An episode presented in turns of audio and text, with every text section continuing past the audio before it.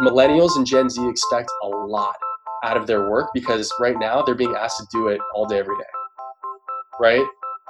So if you're if you're in a world where you are just connected to your work 24/7, then yeah, it's fair to expect that it's a positive experience. Hi everyone, and welcome to the Future of Work project. My name is Derek Franco, and it is my great pleasure to introduce you to this program dedicated to bringing together smart and thoughtful leaders and innovators experimenting with new and unique ways of working. From remote work and culture to research into the peak performance of human beings, we'll learn alongside these experts pushing the boundaries today. And with that said, I'm thrilled to introduce today's guest, Mr. Warren Lebovics. Warren has an amazing background working in design and product management. He's worked for large companies like BlackBerry and Sony, but also led design at a startup that was acquired by LinkedIn. But it's his other projects that he's worked on that give him a very unique insight into work today and where it's heading tomorrow. During our discussion, Warren and I will look at how curiosity and passion are the catalyst for doing amazing things. We'll also take a deeper look into culture and how his past companies like LinkedIn succeeded by investing in their people and their environment. And finally, we'll dive into how today's workers have been affected by technology and an always on mindset. And with that said, it is my great pleasure to welcome my good friend, Mr. Warren Lebovics. Thank you for being here, Warren. Derek, thanks so much for having me, man. Yeah, I, I'm still, I'm super, super flattered by it. No, thank you. Really, I kind of wanted to start the conversation with uh, a story. Um, yeah. And, you know, the story I want to dive into, I, I can see it on your face already. Um, it's kind of the first time that we dove into a deep conversation together. Mm-hmm. Um, and, you know, to give a little background, I uh, was the founding engineer of a company called uh, Jumpstart and uh, we'd actually just stolen Warren away uh, from LinkedIn at the time, mm-hmm. and uh, I can't remember. I don't remember if you had actually started yet, or if you were just kind of hanging out after hours at that time. Do you remember? That's you, you know, it's funny. I actually I don't remember if it was in early January. Then no, I mm-hmm. may not have even started yet. I think I came in early to help the team move into the new office because uh, we were so when I was interviewing, we were in that tiny little office. Yeah. Uh, I think on Bush Street. Yeah, yeah, right next to uh, Chinatown. Yeah. That's right. That's right. Where I think everyone was sitting on each other's laps. Uh, there were maybe four or five people in the office, one meeting room, and yep. yeah, and, and the team was moving all their stuff over to the new office. Uh, and I just I was too excited. Like I just wanted to to hop in early and, and hang out with the team as much as I could. I like, I know that you know this because we've talked about this before, but it was a team that that sold me. So I want to spend as much time as possible with them, even though I didn't get started just yet. So it may have been, if it was in early January, then yeah, I, I wasn't even, start, I didn't even start working at Jumpstart yet. And yeah. I think we, I, I think I just stuck around because because there's a football there and you were there. well, I mean, we ended up, yeah, I mean, we, we picked up the football and just started kind of throwing it yeah. around and talking. And I mean, we ended up talking for probably about two or three hours that night. Because um, yeah. I remember at one point, Caitlin called you and you were like, oh shit, like I completely forgot I was supposed to meet her for dinner. like, yeah. Yeah. I was like, hey, I'm sorry. We're going to have to postpone that, that date night. I'm talking with Derek and tossing around football. The, the cool thing is that, so Caitlin knows that when I'm tossing around something, whether it's a football or a frisbee or a zip yep. chip or a baseball cat or like whatever, right? Like I, I will toss shit around and she knows like, hey, if Warren's tossing things around, like he's having a really good conversation with somebody. Yeah. Oh yeah, exactly. Yeah. And I mean, you know, really during that conversation, I mean, I just kind of learned how much we had in common. I mean, you know, we had a yeah. lot of similar interests. Um, I mean, we had both worked on just a wide variety of mm-hmm. projects. Um, you and Caitlin had actually just gotten married the year before. Right. And I was, you know, mentioning to you that I was about to, you know, get engaged to my now fiance and you know we'd spoken about some of the projects and companies we had worked on um, and really um, you know you can look at warren's resume and it speaks for itself he was a designer up at sony in toronto He co founded a company that put out over 40 Android apps in one year.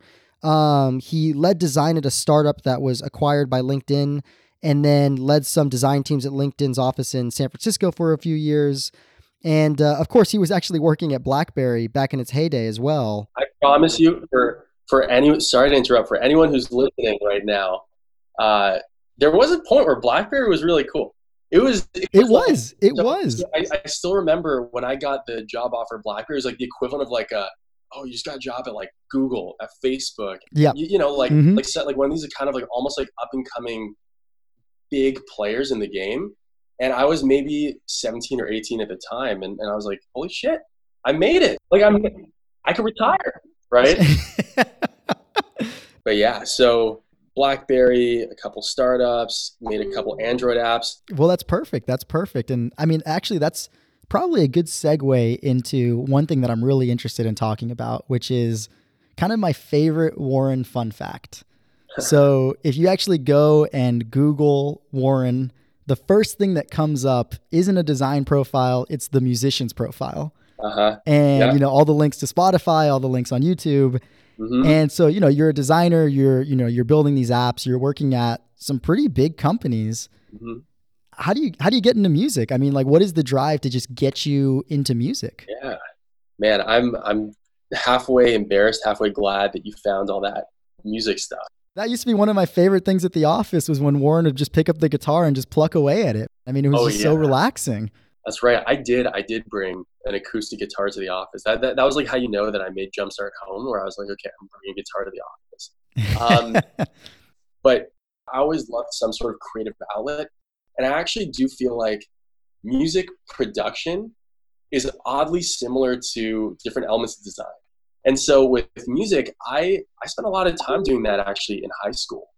Uh, a lot of time, like hours per day. I was doing a mix of like Photoshop for a couple hours, music for a couple hours. And what was the driver for both of those? I mean, was it just you wanted to do it? That was it? Just passion. Yeah, just passion. Um, after Caitlin and I got married, we had a conversation. So this wasn't too long ago. This was like two years ago or something. We had a conversation talking about what we would do if we weren't doing what we were doing, which, you know, for me was design, for her was doing like, or running a compensation team in the mm-hmm. HR field. And when when she asked me that, I was like, oh man, I mean, I'd probably do music. Like I love music. Yeah. And she was like, well, why don't you do it? You never do it anymore. I was like, well, I'm always working. Like I have all this stuff going on. And I was like, plus like, you know, the equipment. I mean, look, like your Derek, your setup right now is sick. I can see the mic. I can see some nice mm-hmm. headphones on. I can see your sound booth. Like the setup is not cheap. It's not cheap. And she was like, yeah, but like you work. Just mm-hmm. go go buy what you need. I was like, oh shit, you're right. I'm not like a 15 year old anymore. You're right. Yep. so so Caitlin dragged me to the Guitar Center. Mm-hmm. Uh, we put in like maybe five hundred dollars, set up a home recording studio, and then I put out like seven shop or Spotify songs. I almost said Shopify because they rhyme. and and and with that said, when I asked Caitlin what she would do if she wasn't doing what she was doing, mm-hmm. you know, working in tech and HR, her answer was that she would start a bakery. Um, like Caitlin is a very talented, very, very, very talented. Her baked goods are incredible. I'm still surprised that I'm not obese. very surprised. a lot, a lot of nights in the gym to to offset yep. those cupcakes. With that said, Caitlin, I just thought it over. Like, hey, this is what it's going to cost us. This is what we need to do. This is exactly like how we can bring this to life and try it. Mm-hmm. We're probably going to lose money. Let's give it a shot and I mean, you know, you're you're looking at it and saying the same thing that you said with the songs was this is something that she that she loves. This yeah. is something that she is going to be very passionate about or is very passionate about. Yeah. And so fuck it, let's just go and do it. Absolutely. And so so we did it. We wound up we wound up running that for maybe half a year. And keep in mind at the time I was I was leading a design team at LinkedIn mm. during the week, um, which was, was a lot of work. And uh, Caitlin was leading a compensation team at Cruise Automation. It's incredible. Yeah, and that was a ton of work. And on weekends, we were running Spoonwood Bakery. So we had a lot of friends help us out, and we also tried to profit share. See, I love that.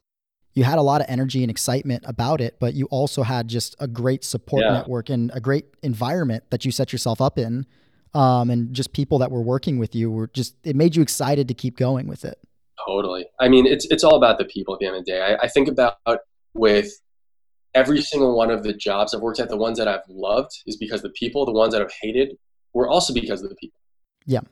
Yeah. And I mean, it, it comes back to, you know, really the idea of, of culture. I mean, there's a lot of, especially the last couple of years, you know, there's been a lot of talk of investing in, in culture. Um, and I mean, you know, it's, it's used as a, really a way to attract talent, a way to uh, keep talent. But in the end, it comes down to, you know, is someone happy with the job that they're working with? And if they are, you know, they're going to produce you know 10 times more just because they they love the people they work with like you mentioned and they've got a passion for it yeah um and you know one thing i was really interested on was uh was linkedin so you know everybody that i've met that's worked at linkedin you know when they talk about the environment or the culture of linkedin i mean it's not just something that you know they wrote down on some paper and said like oh here's here's our values here's our culture mm-hmm. i mean they they kind of live it um, I mean, you know, totally. I, most I think it's most people that have worked there. You can ask them what the motto is, and you know they can spit. You know, even if it's not verbatim, they can spit a good amount of it out pretty quickly. Totally. I mean, they're a huge company. What what do they do to kind of keep attracting people that are that not only are so like minded, but you know are just fun to work with? Yeah, I, man, I have I have so many thoughts on this because because LinkedIn's a very special place. It, so here, I mm-hmm. I got acquired into LinkedIn I had absolutely no intention of staying longer than a year. Right. I, I am a I, I like to think of myself as a startup guy at heart. And when we got acquired, we a couple of us got together and sorry, I was gonna say the the startup was acquired in 2015. That's right. Yeah, April 2015. Mm-hmm. Yeah. And so you know, our, our plan was that we we're just gonna bust our asses for a year, collect that 25% one year vest cliff, and go do it all over again. Mm-hmm. Like that, that, that was, that was the original goal. Yeah. And, and here, I'll, I'll tell you a couple things that stuck with me with LinkedIn. One of them was that the, the day I started, my manager, Joanne, came over to me and she said, Hey, we're so happy to have you. We're, we're so lucky to have you. Now, we also understand that this is not going to be your last destination. You will want to have another job after LinkedIn. Let me know where you want to be, what you want to learn and how I can help set you up so that whenever you choose to move on to your next play, you're going to be set up well for that. And then like you're, you're going to get what you want at the end of that. Yeah. So they're setting up a great support system for you. Yeah. And, and, and like, you know, most places before that, they were like, oh, like if you, you can't leave here. Mm-hmm. Right, like welcome to this new company. Like people don't leave, yeah. and and I like I, I think that that's that's usually how people kind of tackle it. And and when they told me, hey, you're not shackled in here, you have an out, I was like, well, shit, I don't want to leave. Yep. Mm-hmm. Like I, would love to stay. And that, like if you if someone opens the door for you and you realize you can walk out whenever you want, you're like, hey, maybe I'll stick around. right. With that said, it, it was also a place where it, it it fostered all all the different things that I wanted to work on. So, um, you know, within a couple of, I think within a year and a half, maybe I was able to grow from like a regular designer to a senior designer and i felt like i got like a pseudo master's degree from watching all the amazing designers around me and my goal though at linkedin my goal became how do i get more experience with leadership and management mm-hmm. and that wound up being exactly what happened about maybe two years into my experience with linkedin i had this phenomenal team i think i think i lucked out because i had like the best intern of of all time named Joseph, and then that queued me up to have an amazing team mm-hmm. of designers, and, and and we we worked on designing the LinkedIn homepage and the newsfeed. Mm-hmm. And it was just it was just amazing. Like like every of course there were stressors, of course there were projects that maybe we didn't agree with totally, but the at the end of the day, the mission that LinkedIn's trying to tackle, which is connecting people to opportunity. I, I mean, like how how can you not be excited about that? yeah, how can you not be excited about it? It's noble. It's it's like just difficult enough that you know that you have a lot of work to do mm-hmm. before achieving it. And we also knew what our like core values were as a company, and some of them that meant a lot to me were humor and transformation. Mm-hmm and compassion and collaboration like those are all core values and pillars that make up everybody who comes in they, they kind of interview them on that and then as a design leader interviewing people you knew exactly what you were trying to tease out of people, which was quality, leverage, leadership, and results. but, but yeah, so there's just this this notion of like LinkedIn knew exactly who they wanted to bring in the door, and even though it was like quote unquote like-minded people, I think that the the only similarity between them is that they're all diverse. Mm-hmm. So it's being around that diverse group of people and really just being adaptive as well. You know, if you bring somebody in that's able to just kind of bring something to that environment, I mean, it just it makes everybody it makes everybody 10 times better. Exactly. It's just one of the best cultures in the Bay Area. Mm-hmm. Well, and that and that's a big thing too. Is I mean, you know, especially when it comes to to San Francisco and the tech industry in general. Yeah. I mean, there is, I mean, there's a lot of talent and a lot of people competing for them.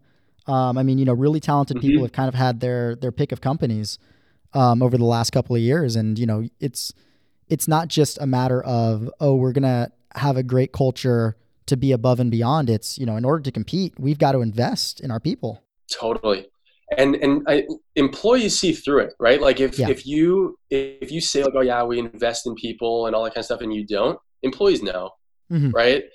And and unless unless they feel like they have a leadership team or management team or a manager who authentically cares about them and cares for their well-being cares about their progression cares about uh, just them as human beings in and out of work unless they have that they're not at least i believe that they're not going to be happy yeah i agree i 100% agree and i mean you know it's it's kind of expanded out of just in tech as well um, I mean, you know, it's always been a mm. big focus for the last couple of years, um, but you know, it's expanding into a lot of different under other industries as well, which is you know a focus on your people, investing in your people. That's right. Um, and I think you know, really, just like you said, it creates this this energy where everybody kind of feeds off each other.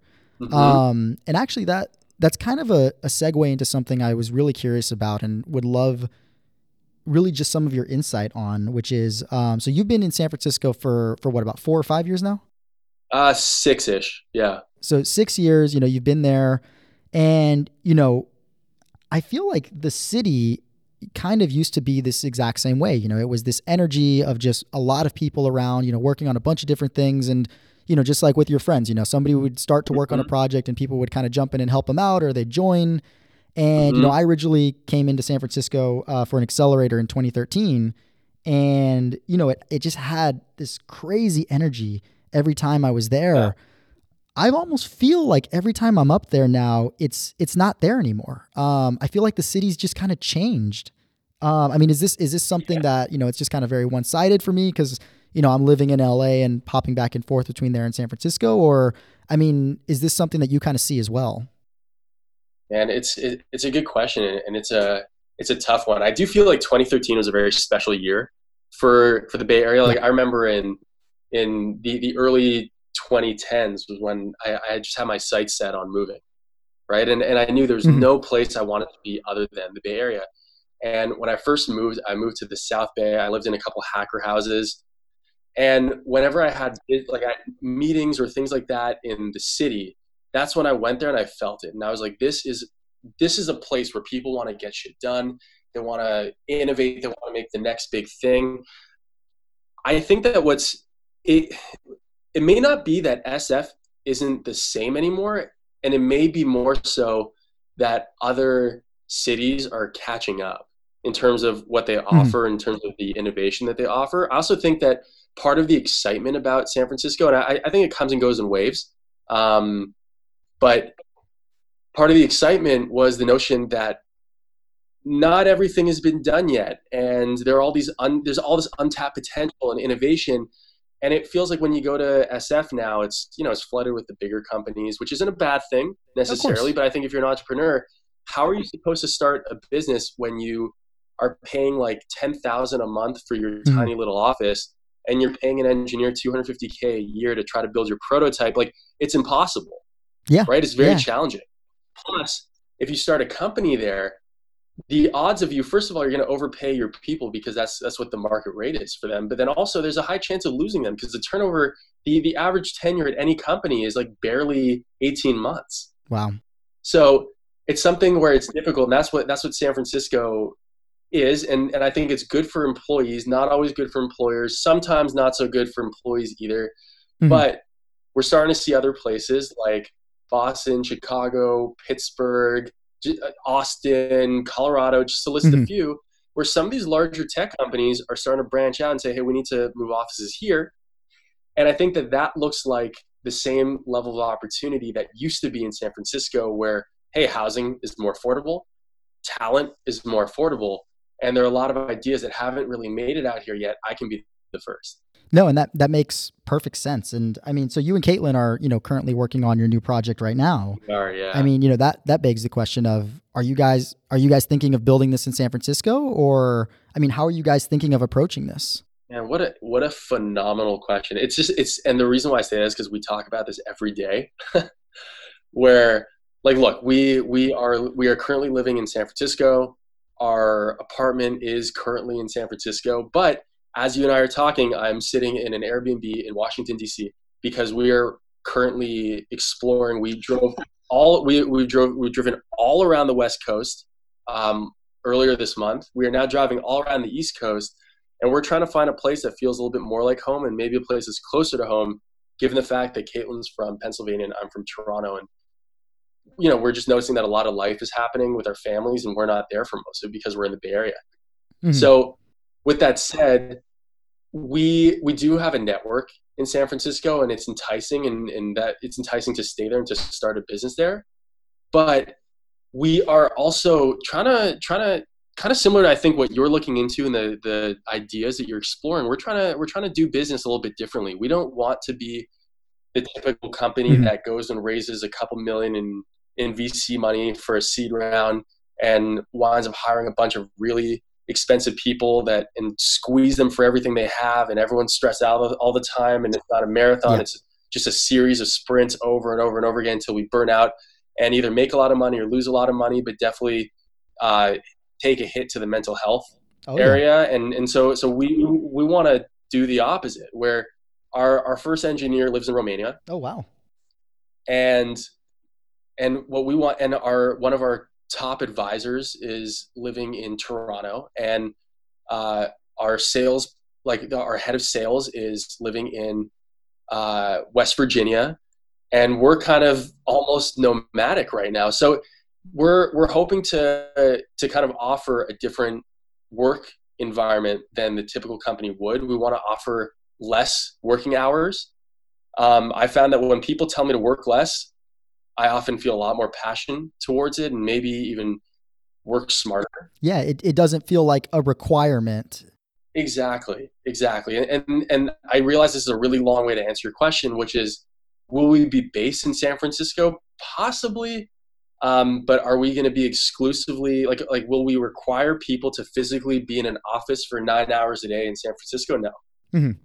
Yeah, it just it doesn't make sense, and I mean you you touch on it perfectly. It's it's thinking differently about how to approach work and it's working smarter really yeah and you know you you mentioned this a little bit and i'd love to dive a little deeper you know just the idea of focusing on you know one's health one's mental mm-hmm. health mm-hmm. um i mean you know we we people have been talking about it more and more today but i think it's something that's just not addressed enough personally that you know being in a good headspace i mean you know what do you what do you think about this i mean do you think it's something that you know, as you mentioned earlier, we have to focus on more. I mean, what do you personally do to kind of focus on your health?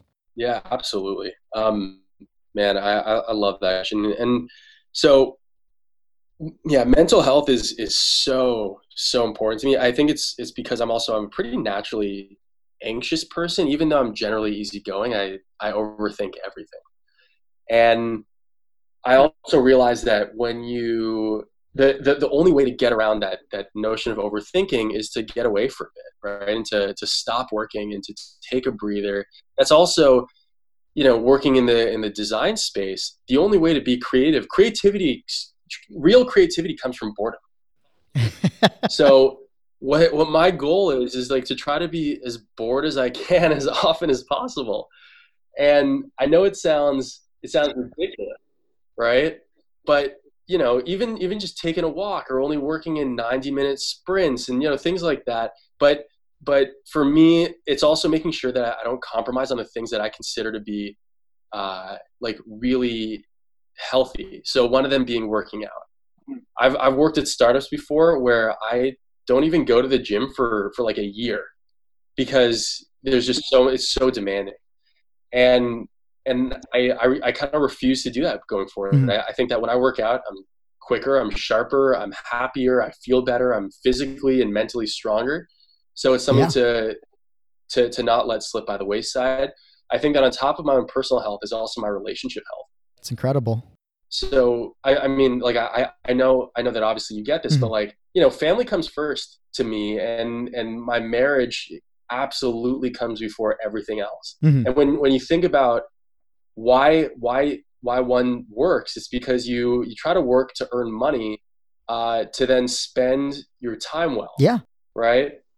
So when I do anything, when I take any job, of course, there's there's a lot in it for me, which is like, yeah, I, I want to do this. I want to learn this. I want to get experience of this. I want to like, mm-hmm. you know, boost myself in some way or another. But mostly because I want to make sure that Caitlin and I have a great life. I do think that in maybe like 100 to 200 years, people are going to be studying the way that Silicon Valley or Bay Area or tech, whatever was between the years of 2000 and 2030, and they're going to be like, holy shit, it was it was like borderline slavery. And i mean it, it, comes from it comes from that. I mean it's you know we we learn from i mean we learn from our mistakes and others mistakes and i think that we're kind of having a renaissance into that right now where you know yeah. the 2009 to 2013 time you know that kind of big boom when everybody was just kind of yeah. building and it was just grind grind grind but you know those people that were grinding that were you know in their early to late 20s you know they're they're in their 30s and 40s now with a family and they're realizing this doesn't scale. This doesn't work for the long run.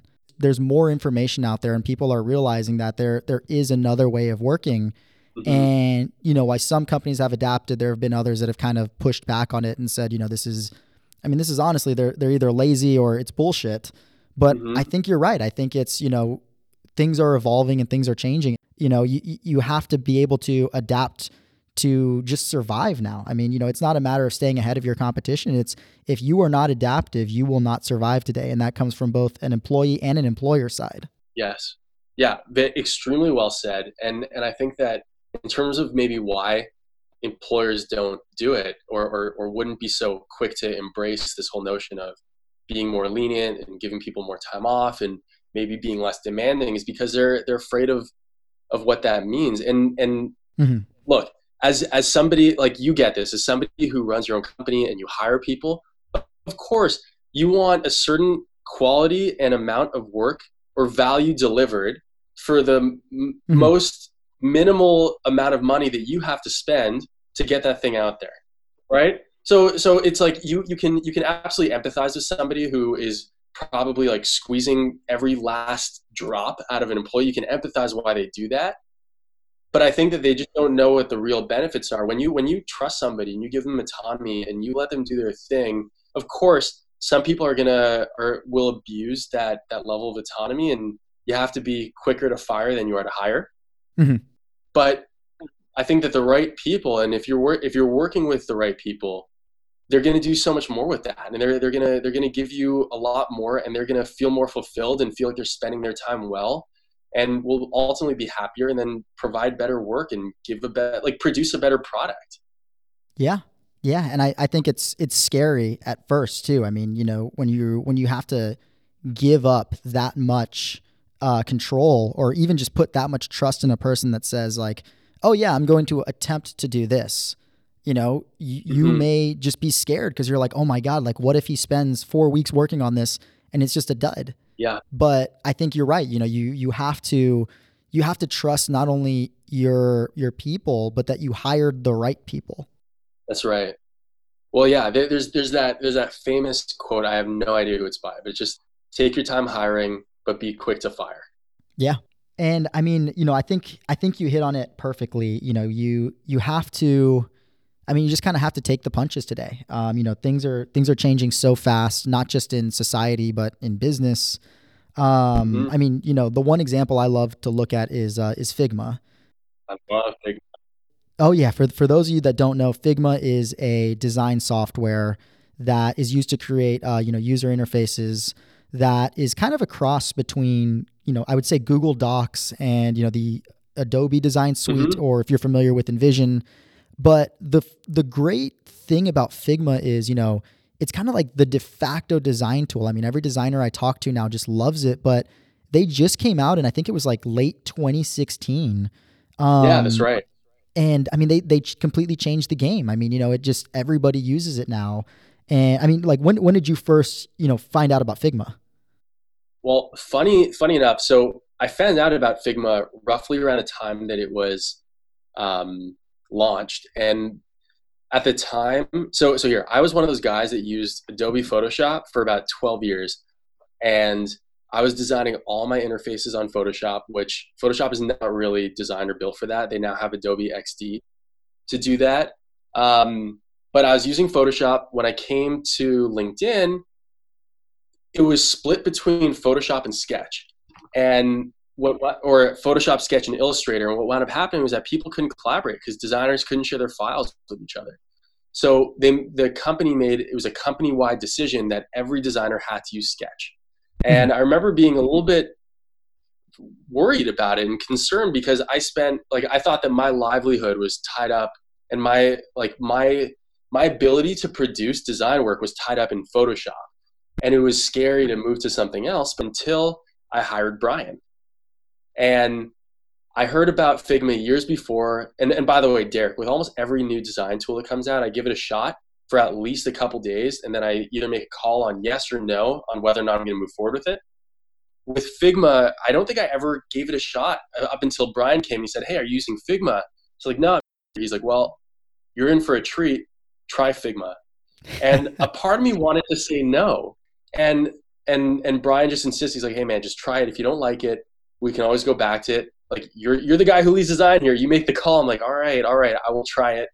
And I fell in love with it. It mm-hmm. it, it offers the best of every other design tool, um, but it puts in the cloud. And one of the biggest game changers for me was the ability to not carry on a laptop everywhere.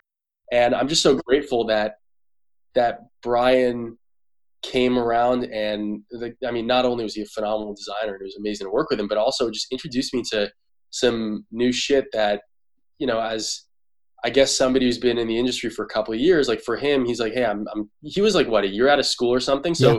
so he was still fresh and he he knew all the cool shit that I just wasn't exposed to yet. Yeah, and I mean it's it's kind of going back to what we were talking about earlier, which is society just has changed so rapidly that you know if you look back at 30 years ago, you know you go to college, you you learn a skill or you know you learn how to use some kind of software. And yeah, you know, maybe that software gets updated over the next couple of years, but I mean, you know, yeah. you could learn something and that could get you through your entire career. Right. Whereas, you know, today, I mean, you know, even in even in this example, you know, you had been working in Photoshop for 12 years. Yeah. And you had I mean, is it safe to say that you kind of had to adapt to Figma, especially with where design is today? Yeah, I absolutely had to. And and even still with with the so I mentor a handful of designers and like right after I, I discovered Figma, I sat down with every one of them and said, like, you must switch to Figma now. Like it, it is it is just something that you have to do to progress in your design career. You must use Figma. And it's it's no longer something that you have to do to stay to you know be above the competition. It's just to be able to keep up with everybody, you have to continue to learn. Yeah. And and I like that that's the thing that I think is really common with regardless of whether or not you're a designer and engineer i like with engineering i can only imagine because every time i think that i have cracked like some new code you know like some new language where i'm like okay i'm gonna like dude i used to use when i made my android apps back in the day i used eclipse. Oh yeah. And i i did java and xml and like that's that's how i made my android apps. And when so how long ago is this? This is maybe. Well, I was gonna say if you're using Eclipse at that point, I'm saying if it was the de facto, it's like 2012, probably around there, 2013, because right before Android Studio kind of got yeah, big. Yeah. That's right. That's right. Yeah, it was like it was like pretty much it was, it was like it was like seven eight years ago, which is it's weird to say out loud, but right. then then there there came you know there was like IntelliJ and suddenly like that was like the cool thing, and then Android mm-hmm. Studio and like I I think it might still be Android Studio, but I remember opening it up and looking at it being like, I don't know how to make Android apps anymore. And there's the mm-hmm. point where I made 50 in one year and I don't know how to even even do that right now. And of course, like yeah, I can go and I can sit down and try to figure it out and like start pounding out a couple new ones. But it just you know it keeps changing and i i like to think it keeps changing for the better but the one thing that every single industry every role has in common is that whatever what like whatever you are doing now for your job today is going to be completely outdated within the next five years. Yeah. So so the the better you are at adapting and learning the better you like the more successful i think you will be in the future because you're if you're a designer right now i promise you it's going to be so different in five years. Mm-hmm. yeah and it's it's just it's a guarantee. Yeah and and i saw i, I saw the the career of a designer transform tremendously um even even just over maybe like a five six year span where when i was getting started i was predominantly a visual designer.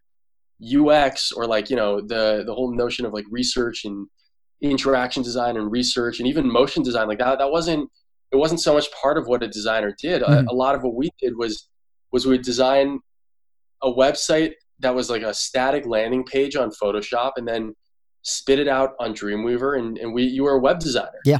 Right? And then and then now your your job is so different. It's there's so much product strategy there's so much like motion and interaction design that's involved in it visual design and branding is kind of almost like a separate role Mm-hmm. And yeah, it's just it, it's a it's a totally different job. Yeah, and it's it's important to be able to adapt to that. No, I, I think that's a great. And, you know, just like you said, I think that's kind of where everything's going. It's you have to be able to adapt. And yeah. I mean, you know, really, really kind of, and that leads me to my last question, really, which is, I mean, where do you see kind of the biggest changes in in business over the next couple of years? I mean, you know, this could be in specifically design or anything really. I mean, there are just so many changes. What are you seeing right now, um, especially as you're diving in and you know creating this next company? Yeah, that's man, great question. I, I mean, I think that everybody's job is slowly, especially and, and here I, I can really only speak for tech, mm-hmm. but I think that in tech, like your your job is whether you're a designer, engineer, product manager, data scientist, you name it. I think that that the role is kind of converging into just problem solving. Yeah. And what I mean by that is that all these things that were historically really difficult to do are becoming easier and easier. So even as a designer, that was something that people just couldn't do. Uh, like five years ago, like you had to hire someone that was an expert yeah. at design. And if you think five years before that, you had to hire someone who's an expert at Flash.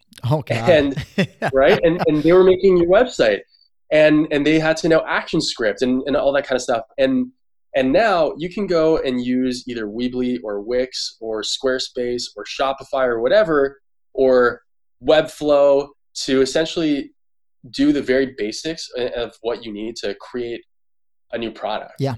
Right. So it's becoming cheaper to to enter the market. It's becoming easier, and there are less barriers in terms of skill and talent required to do it. And I think that the the future is going to be like everyone's going to know how to make a website. Everyone's going to know how to make an app. Everyone's going to know how to design. Everyone's going to know how to code. Like everyone will know all that stuff the same way that that reading and writing is just it's so prominent. Yeah. And and the the whole question is just going to be and and may, maybe this is me as a designer maybe like being a little bit biased but it's going to be more so understanding like the direction that society is moving and understanding what customer pain points there are and like j- different problems you want to solve. And that's that's sort of the direction i think it's going. And then in terms of like that's that's from like the pure tech side.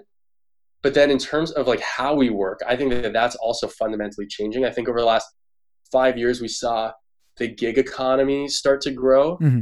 right and i think that with the gig economy there's also the remote economy that that comes hand in hand with that.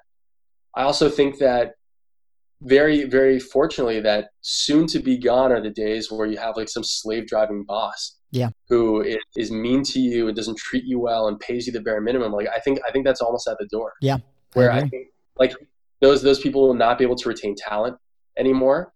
And especially with talent being able to to really especially in tech just move wherever they want whenever they want if things aren't going extremely well for them they're going to leave mm-hmm. and b- before anybody you know thinks or chimes in and says like, "Oh, these like fucking millennials these days are so lazy and like they want so much and all that kind of stuff." The I think the the thing that I have to say back to that is they millennials and Gen Z expect a lot out of their work because right now they're being asked to do it all day every day. Right? So if you're if you're in a world where you are just connected to your work 24/7, then yeah, it's fair to expect that it's a positive experience. And I think that companies that don't provide a positive experience will fall apart. Um, and I think that positive experience means more than one thing. Like it's a positive employee experience. Mm-hmm. It also means being philanthropic. It means doing social, like social things that are good for society. I mean, like we're already seeing the backlash of certain uh, results. I think of social media. Yeah.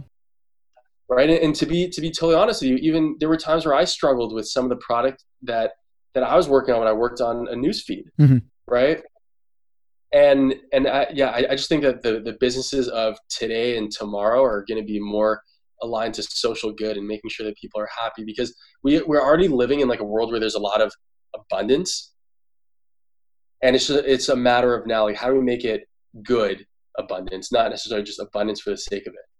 Yeah, and I think that's extremely well said.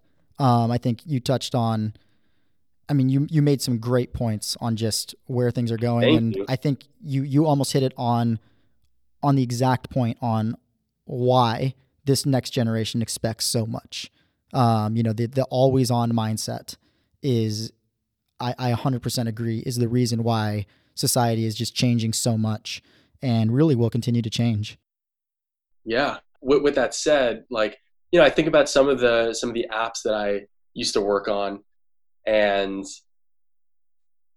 not not to say that that that I've ever worked on anything that was like unethical by any means, mm-hmm. but it's more so that there like I almost didn't care about the mission behind it and I think that LinkedIn was the company that changed that. Yeah, you just you just wanted to build. Yes, I just wanted to build because that that was where my passion lay, but but I, you know at the same time when I got to LinkedIn I realized like hey, the, the mission is to connect people to opportunity. I was like shit imagine if you can build and like work on your craft but then also help society and for that reason i could never now work at a company that that doesn't do something that is like completely social good and and i've you know i've been reached out to by companies where and like this is this is maybe an exaggerated version of some of the companies I've, I've been reached out to by but like you know they'll say hey do you want to work on this like cutting edge technology that helps convert your dog fur color to see what it would look like if you dyed your dog's hair or something. Yeah, and right. Well, I mean, there was a quote a couple of years back where it was like the smartest people in the world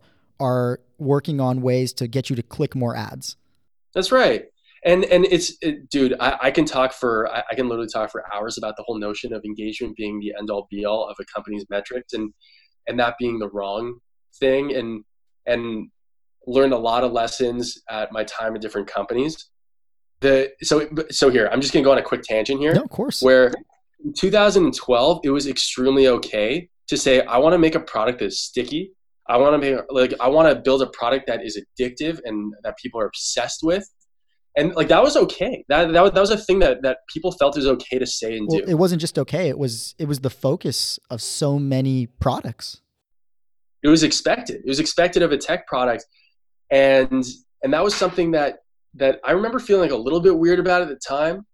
But I was like, well, like I mean, everyone's doing it, right? Like everyone's putting in, like you know, and, and it was these little gray things. And I, as a designer, especially, you you saw these things where you're like, okay, I'm gonna switch the yes and no buttons to be from primary to secondary, so people are less likely to not pay for this thing. Yeah.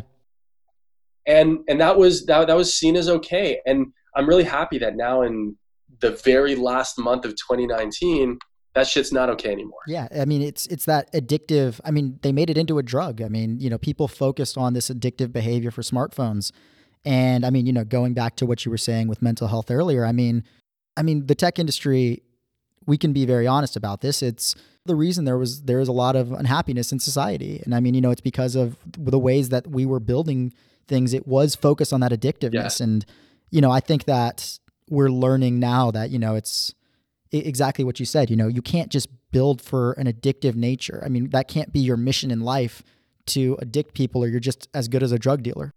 Totally, man. Well, well said on that one. And I think that part of the problem, though, is it's not only on the the builder, but it's also on on the shareholder. Yes. Right. So so whether that's an like a your your typical investor or even or even people who invest in the public, like we see certain companies, and like, I'm not going to mention any big ones, but public companies that that like, let's say Netflix, for example, okay, where mm-hmm. with with Netflix, like they are competing with sleep, like that that that is their competition, and I know that yeah. now you have like Disney Plus popping up and Hulu and HBO and Apple TV, like you have all the streaming services, and, and they are competing with sleep, and I think that there are people that are investing in them. What they're looking for is how do they get more users? How do they get more users to spend more time? How do they get more users to spend more time and also watch maybe more ads, mm-hmm. right? Or pay for a subscription model. But what if instead there was a way that that you got people in and out faster because they found more value in a shorter period of time? Yes. That business model in in today's day and age, that business model can never work. That company would go under because yeah. they're not hitting those engagement goals and so even though we want to we want to slap those builders, those makers on on the wrist and be like, "Hey, fuck you. You're doing this to society." It's because they're getting positive reinforcement by their shareholders to do that. Yeah. It takes somebody that almost you can say has already made it to a point where the money for them doesn't matter for them to do something about it. And you know, a great example that I can look at is uh, Arianna Huffington, um, you know, the creator yeah. of Huffington Post she started an initiative called uh, Thrive Global, um, you know, focused on you know the mental well being of people, uh, the mental excuse me, the mental and physical well being of people. And you know, one of the first apps that they ended up developing was to show you, you know, how many hours and minutes you're using these apps. And you know, I know that iOS and Android have since you know adapted some of these types of features into their phones, and it, it's just incredible how much time people spend in these apps. Dude it's it's hard it's hard to look at the the screen time app for me. Yeah. Right? Like especially in a day where maybe i'm particularly bored and spending more time on reddit or particularly busy and using google maps and then i see like oh you spend on average six hours per day yeah. on your phone and you're like well fuck but when it's uh, but when i'm scrolling through a social feed for hours on end like that's that's not okay no no and it's it's what yeah. they've been designed to do it is, it is. And so with that said, like it, it's the same thing as you can you can knock the people who are who are doing it as much as you can, but then you also have to bake in the right incentives. Yeah. No, I think I think that's a great way to put it. I think that's a great way to put it. Well, I mean, Warren, it has been an absolute pleasure. Um, I mean, I can't tell you how much I enjoy every single one of our conversations, and uh, I can't wait for the next one. Um, but thank you very much for uh, being a part of the uh, the conversation today. Derek, thank you, man. I mean, it's all it's always a pleasure. I think my only regret was that we weren't tossing a football at the same time. you know what? Next time, next time we're gonna get you down to LA and we're just gonna toss it around the whole time. I love it. Thank you, man. No, thank you very much, man. Thank you. Thanks everyone for listening to this episode of the Future of Work project. Now, as with all of our work, this interview is part of our ongoing research, and I'd love to get your thoughts and feedback on the discussion. To weigh in, visit our website at fowproject.com or reach out on Instagram at the FOW Project.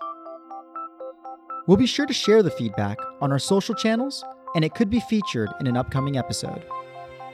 And with that said, thank you for listening.